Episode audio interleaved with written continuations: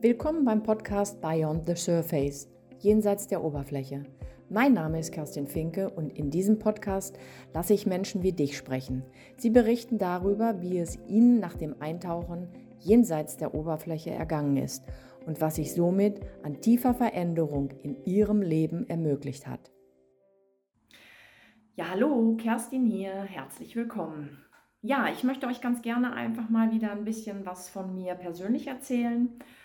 Am 3.8.2021 ähm, habe ich einen Anruf aus dem Krankenhaus hier in Gütersloh bekommen. Mein Vater lag zu dem Zeitpunkt dort im Krankenhaus und da war die Ärztin dran und die wollte ganz gerne einmal persönlich mit mir sprechen. Mein Vater hatte ihr vorher gesagt, der Ärztin, ja, rufen Sie mal meine, meine Tochter an. Ähm, das ist diejenige, die ja hier vor Ort ist und ja damit vermutlich am besten umgehen kann. So, und dann bin ich zweieinhalb Stunden später ins Krankenhaus gefahren, ähm, habe dann schon, weil ich gemerkt habe, boah, mir ging selber ziemlich die Düse und ich habe auch Angst gekriegt, ähm, habe dann die Termine, die hier in der Praxis eigentlich hätten stattfinden müssen, erstmal abgesagt, weil ich gemerkt habe, so, oh, das ist schon sehr dringlich. Ja, und ähm, da war, wir haben uns dann in so einen, ja, sag ich mal, Flur gesetzt. Der war recht ruhig da oder da war es recht ruhig und da hat mir eben die Ärztin äh, schon beigebracht, dass mein Vater in, im Endstadium einen Bauchspeicheldrüsenkrebs hat und dass man daran nichts mehr tun kann. Und dann habe ich ja, erstmal so funktioniert, habe gefragt, ja, wie lange wird das dauern? Sie sagt, das kann man nicht sagen, das ist ganz unterschiedlich, sie möchte da auch zu nichts sagen. Und ähm, ja, auf jeden Fall hat es mich erstmal umgehauen. Ich habe dann erst gedacht, so, jo, dann reiß dich mal zusammen hier. Habe ich auch die ersten fünf Minuten getan, aber dann merkte ich so, boah, dass dann tatsächlich auch die Trauer, die Angst und ähm, ja auch Verzweiflung, das, was so alles an Gedanken erstmal in meinem Kopf war, ähm, rein emotional rauskam. Ja, die Ärztin hat mich dann alleine gelassen, hat mir noch ein Wasser vorbeigebracht und ähm, dann musste ich mich erstmal selber wieder fangen und dann bin ich zu meinem Vater ins Zimmer. Ja, der lag da wie, wie er immer so war. Also mein Vater war für mich immer ein unglaublich starker Mann. Ich hatte eine sehr, sehr gute Beziehung zu meinem Vater. Für mich, ähm, ja, war mein Vater schon mein Vater. Und ich habe gemerkt, so wie, und das merke ich jetzt auch, wie viel Liebe von mir zu meinem Vater da war und oder auch ist und ich eben jetzt erstmal mit dieser Diagnose umgehen musste. So. Mein Vater hatte das schon vorher, zwei, drei Tage vorher, ähm, erfahren, hat aber soweit erstmal noch nichts gesagt. Es musste selber wahrscheinlich bei ihm auch äh, sich erstmal setzen. Und wir haben auch in dem Kontext gar nicht dann, als ich da war, bei ihm ähm, erstmal darüber gesprochen, sondern wir haben erstmal die Zeit so genutzt, um einfach zusammen zu sein, einfach ähm, beisammen zu sein, ja. Dann bin ich, sage ich mal so, nach einer Stunde bin ich dann gefahren und ich merkte, dass dieser Abschied alleine da schon unglaublich schwer war.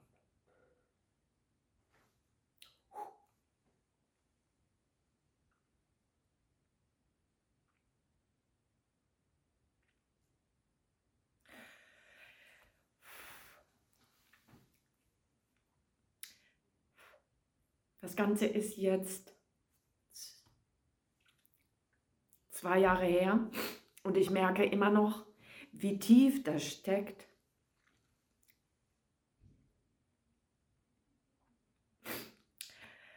Äh, diese Angst und diese Verzweiflung und auch, wie soll ich das sagen, ja, die Liebe zu meinem Vater mit der Gewissheit, dass ich ihn irgendwann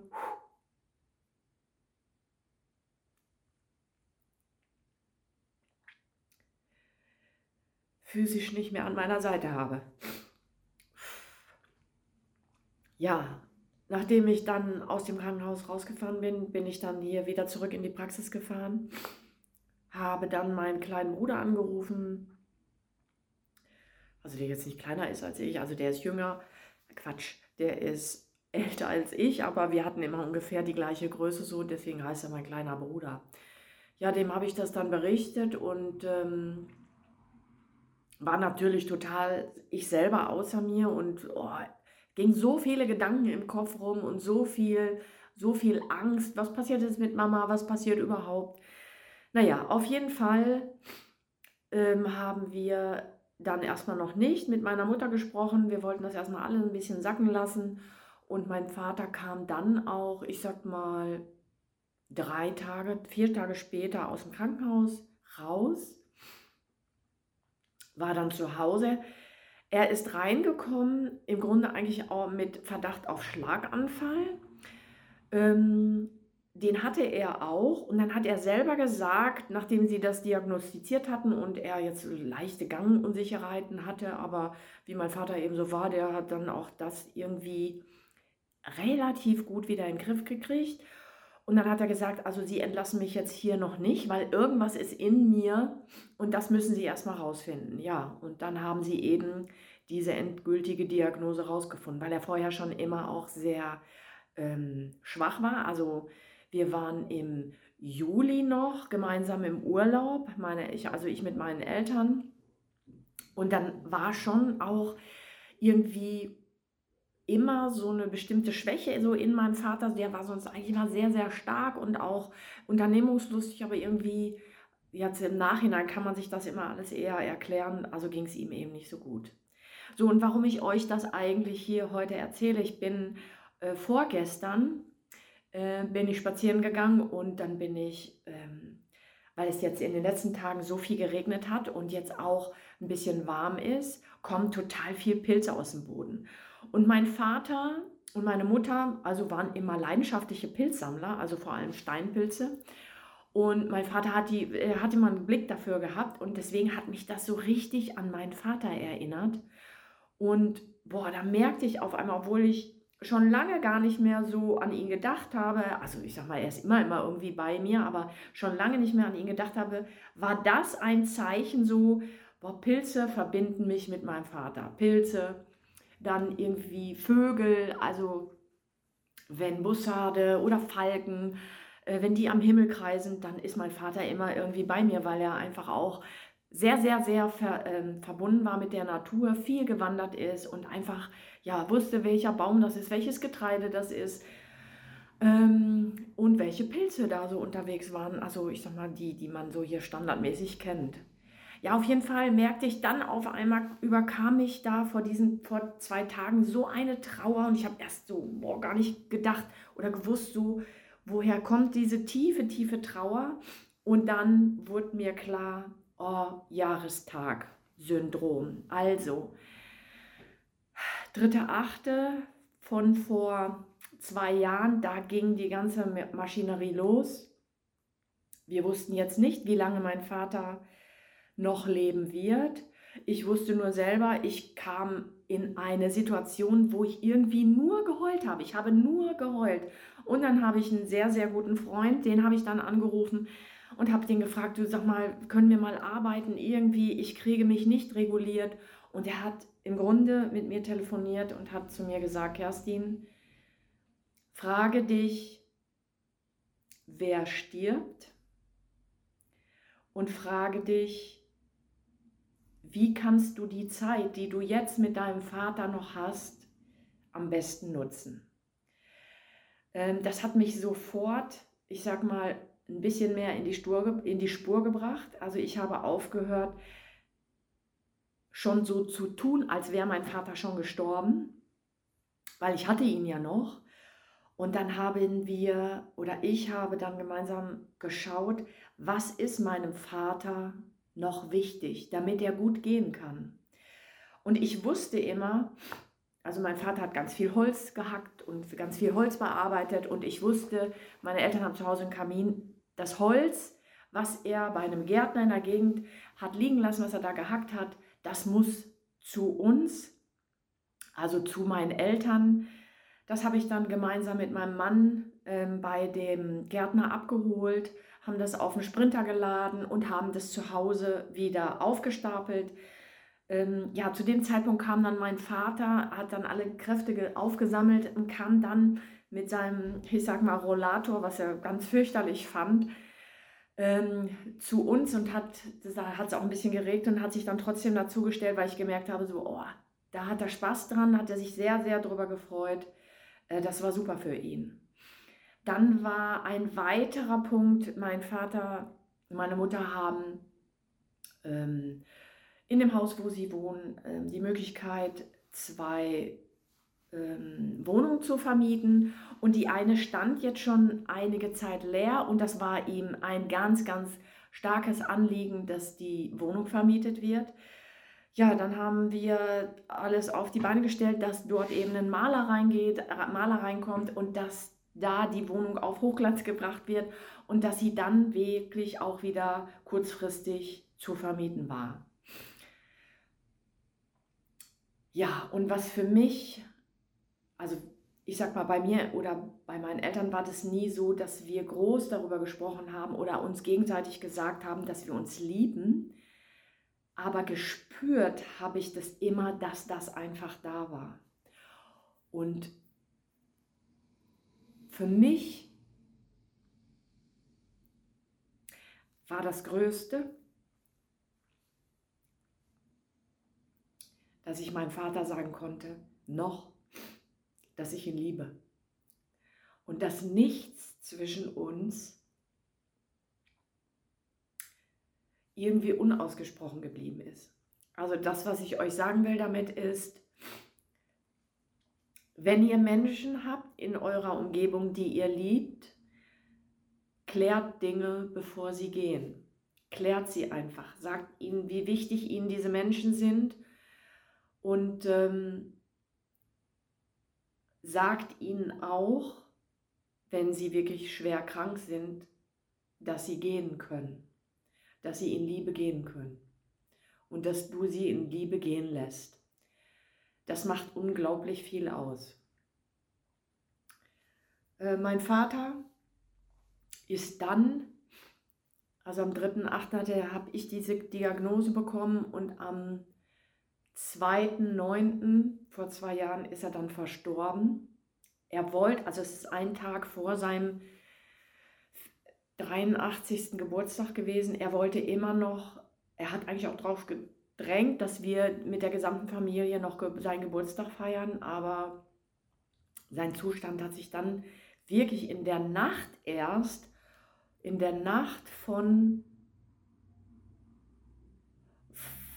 vom 1. auf den 2.9. so stark verschlimmert, ähm, dass ich dann am 2.9. morgens den Notarzt gerufen habe. Wir hatten Morphium bereits da, aber es war noch keiner da, der das hätte spritzen dürfen. Und dann kam der Notarzt und hat meinem Vater dann das Morphium gespritzt. Und dann hat es gedauert bis um, ich glaube, bis um 14.30 Uhr und dann ist mein Vater verstorben. Ich war, oder wir waren im Grunde alle bei ihm. Meine Mutter war da, mein, meine Schwester da, da, ich war da, mein Bruder war da. Und ähm, ja, er konnte im Kreise seiner Lieben gehen, das was für ihn immer wichtig war.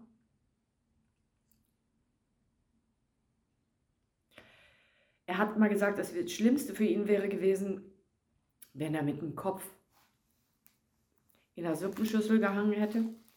Aber das hat er nicht gemacht. Er war einfach bis zum Schluss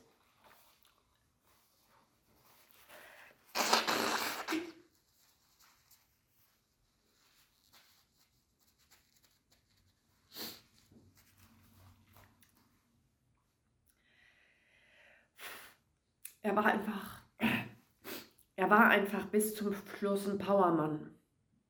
Also ein unglaublich starker Mann. Ja, und äh, was ich euch damit eben sagen möchte ist,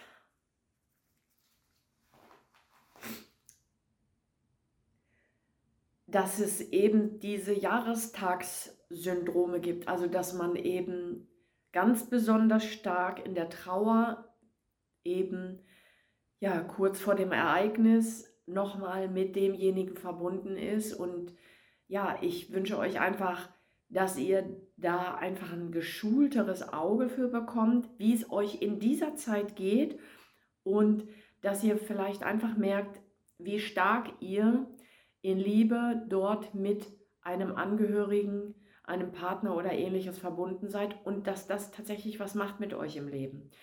Und wie man dann auch am besten damit umgehen kann. Manchmal ist es so schlimm, ähm, dass man das alles eben verdrängt und die Trauer gar nicht zulassen kann. Und das trägt man dann ganz, ganz lange mit sich rum und belastet sich damit, ähm, dass es eigentlich im Grunde keine gute Trauer ist, mit der man dann umgeht, sondern die, die stecken bleibt. Und die belastet euch, dann kann euch stark belasten in eurem Leben und ja, wenn ihr solche Erlebnisse habt oder Menschen in eurer Umgebung habt, die das erlebt haben und wo ihr sagt, okay, ich glaube, die bräuchten mal Hilfe, würde ich mich sehr freuen, wenn ihr mich weiterempfehlt, weil da bin ich ähm, aus eigener Erfahrung, aber auch aus der Erfahrung mit so vielen Klienten hier in meiner Praxis eine gute Ansprechpartnerin, die ähm, Menschen dabei helfen kann, eben aus so Loyalitäten und ähm, Trauerprozessen, die eigentlich noch gar nicht abgeschlossen sind, gut raushelfen kann. Ja, ich danke euch für, eure, ähm, für euer Zuhören und wer weiß, vielleicht sehen wir uns bald mal. Ich lasse euch ganz herzliche Grüße da, bleibt gesund und liebe Grüße Kerstin. Tschüssi. Du hast Menschen in deinem Umfeld, die ähnliche Themen in ihrem Leben haben, so teile den Podcast mit ihnen und wenn du möchtest, dann bewerte und abonniere diesen. Wenn du selbst noch tiefer in deinem Leben jenseits der Oberfläche tauchen möchtest, um Themen für dich zu lösen, um innerlich zu wachsen, aus Verstrickungen auszusteigen, um so zu deiner ganz eigenen Version deines Lebens zu werden, so findest du über 15 außergewöhnliche Videokurse unter www.kerstin-finke.de. Und bitte beachte, dass Kerstin mit C geschrieben wird.